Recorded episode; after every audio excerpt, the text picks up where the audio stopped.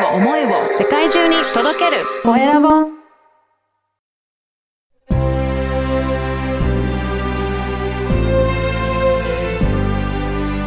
経営者の志こんにちは、コエラボの岡田です。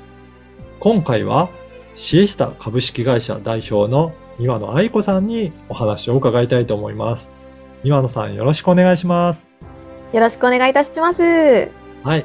まず最初に、えー、庭野さんがどういった、えー事業をされているか、まずは事業紹介からお願いいたします。はい。えー私の会社はですね、えー精神障害者さんの雇用を、えー軸に、えーデザインとシステムの会社を、えーしております。はい。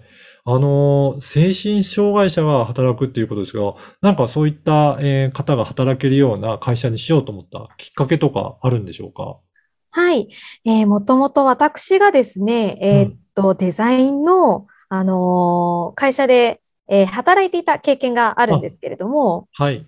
はい。ふとした、あのーまあ、気の緩みといいますか、落ち込んでしまった時期がありまして、そこからどんどんずるずる、あのう、ん残業ですとか、はい。あの、プレッシャーですとか、いろんなものが積み重なって、で、鬱になって辞めてしまったっていう経験があるんですね。そうなんですね。うん。はい。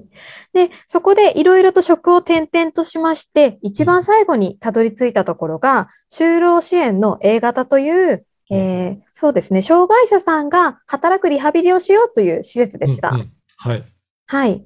で、そちらで、えー会社の代表さんとお話をさせていただきまして、で、1年半、あのーきちんと働き、勤めることに、えーうん成功したんですけれども、そのはい社長さんがですね、あのいつでもニコニコ笑っていらっしゃるんです。ええそうなんですね。はい。で、逆境とか、うんなんかいろいろコロナとかあった時でも、いつでもニコニコ笑ってまして、はい。で、その人の、そうですね、あの、そのニコニコしてみんなを応援するっていう形のスタンスを私もやってみたいと思いまして、で、私今精神障害者なので、精神障害者のあの方の気持ちがわかるということで、で、私デザインもできるということで、その二つを掛け合わせて、えーそうですね。精神障害者さんを雇用したデザインの会社。で、10月よりシステムの方も稼働予定ですので、そちらの方で、はい、していこうと思いました。そうなんですね。庭野さん自身がやっぱりそういった大変な時期があって、やっぱりデザイナーとか、そういったところもお仕事大変ですし、残業とか重なってくると、やっぱり追い詰められたりしますよね。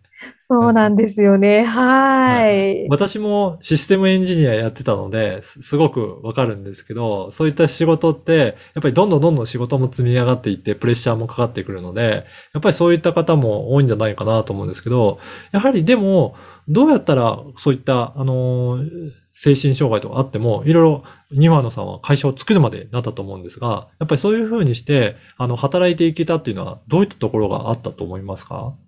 そうですね。えーっと、基本的には、あの、うんケアしていくいただける方が、はあの、きちんといらっしゃったということと、はい。そうですね、応援してくれる方と、あと、そうですね、自分でもきちんとできるんだっていう、あの、デザインのお仕事をいただけたところが一番大きいのではないかと思いますね。そうなんですね。やっぱりその働くところの環境っていうところはすごく大きいんですね。はい。うん。どんな方でも、あの、環境をきちんと整えて、ケアをしてあげることで、あの、はい働けるっていうことができるのではないかなと私は考えています。うんはい。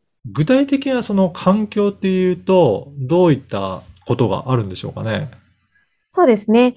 うんケアをするということですと、うん。例えば、あの、カウンセリング、うん。まあ、浮かぶ方がいらっしゃると思うんですけれども、はい。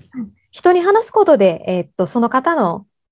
なんか荷を下ろすという感じでう、ん。楽になっていただいたり、カウンセリングにもいろんな種類あります。マインドフルネスとか、他にもたくさん聞く方法があったりしますので、その方に合った方法で荷を下ろしていただいて、少しでも心軽くして、うんあの、し仕事をしていただければなと思ってます。うんそうなんですね。やっぱりそうやって相談しできる人がいるなって、まあそれで実際に相談できて、話をできると、まあ心も、あの、少しは楽になるっていうことなんですね。はい。やっぱりそういった辛い情報、時にいろいろ、まあ、プレッシャーの中働くのって大変だと思うんですけど、やっぱりそうやって相談しながらやっていくことで、えー、あの、働くこともだんだんと慣れていくっていう、そういった環境を作っていくっていうことなんですね。はい、そうですね。うん。あとやっぱりこの今コロナになって結構働き方も変わってきたと思うんですけど、これはあの自宅で働いたりとか、やっぱり現場に行って出社してやらなきゃいけないとかいろいろあると思うんですが、今はどういった感じで活動されているんでしょうかね？そうですね。基本的にはもうテレワークという形になっております。はい。やっぱりそうすると自宅からあの働けるっていうと、またそれはそれでどうなんですかね？あの気持ちとしては余裕ができるものなんですかね？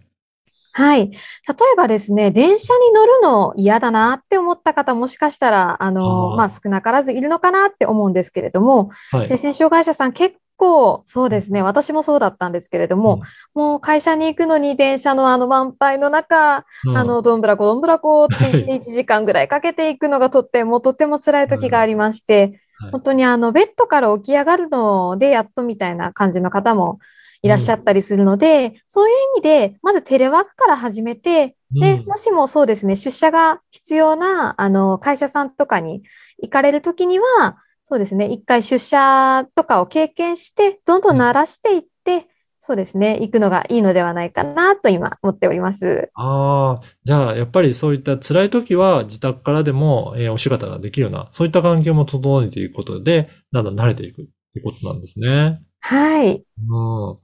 じゃあ、今はそういったデザインの仕事を中心にして、えー受けていらっしゃるっていうことですかね。はい、そうですね。はい。具体的にはどういったデザインのお仕事ってあったりとかするんでしょうか？そうですね。デザインのお仕事ですと、えー今、私、 Zoom を、うんえー皆さんも、あの、テレワークとかで使っていらっしゃったりすると思うんですけれども、そちらの Zoom 背景ってあると思うんですけれども、はい、背景、はいバーチャル背景とかやってますよね。はい。はい。皆さん、 Zoom 背景はご存知でも、 Zoom の前景は多分お知っていらっしゃらないでしょうという方が、あの、多いと思いますのそうでで、すね。前景っていうと、後ろじゃなくて前に出てくるっていうことですかね。そうですね。前に表示させることができますので、例えば、はいあの、QR コード、後ろ側に配置していらっしゃる方、ああ、はい。はい。実は私も後ろに配置してるんですけど、はい。はい。はい。あの、自分の、あの、影で隠れてしまったりですとか、はいは、はい。画質が少し荒くなってしまったりという方が、はい。見受けられます。はい。そんな方に、えっと、前面に出すことで、自分が話すときに、あの、全く、あの、それを心配しないで、うんなおかつ、あの、特に営業さんとか、そうですね、あの、 Zoom する機会多いと思うので、そんな方に、あの、インパクトを残してあげようということで、営業のお手伝いツールとして、えー前景のサービスというのを行っております。そうなんですね。じゃあ本当にこういったズームとかのオンラインで商談するときでも、の自分の影に隠れてしまわないような、そういった前景の、あのこと、心を設定できるような、それでそのデザインもしていただけるっていうサービスがあるんですね。そうですね。はい。デザイン、そうですね、します。あとはそうですね、あの、名刺代わりになるように、あの、前面にですね、自分のお名前ですとか、役職ですとか、うんそちらも載せることができますので、お客さんの心に残るかと思います。ああ、じゃあそういった会社さんに合った、その方に合ったデザインをしていただいて、で、前面に出るような、えーデザインがしていただけるということなんですね。はい。はい。あのーこれ、本当にオンラインが今進んでるので、すごく興味あって、自分も設定してみたいなという方いらっしゃると思うんですが、はそういっい。た場合は、あの、どのように、あのーお問い合わせすするといいでしょうかね？そうですね。はい Facebook、あの、はい私の名前結構特殊でして、2話の愛子とはい打っていただければ、あの、実は一番上に出る仕様になっております。そうなんですね。あのーぜひ検索、もしくは、あの、このポッドキャストの説明欄にも、あのー、庭野さんの URL を記載させていただきますので、もし自分もそういった設定してもらいたいなという方いらっしゃれば、あのー、Facebook からお問い合わせいただければなと思います。はいまた、次回もいろいろお話を聞かせていただきたいなと思いますので、引き続きよろしくお願いします。よろしくお願いします。あはい。庭野さんどうもありがとうございました。りがとうございました。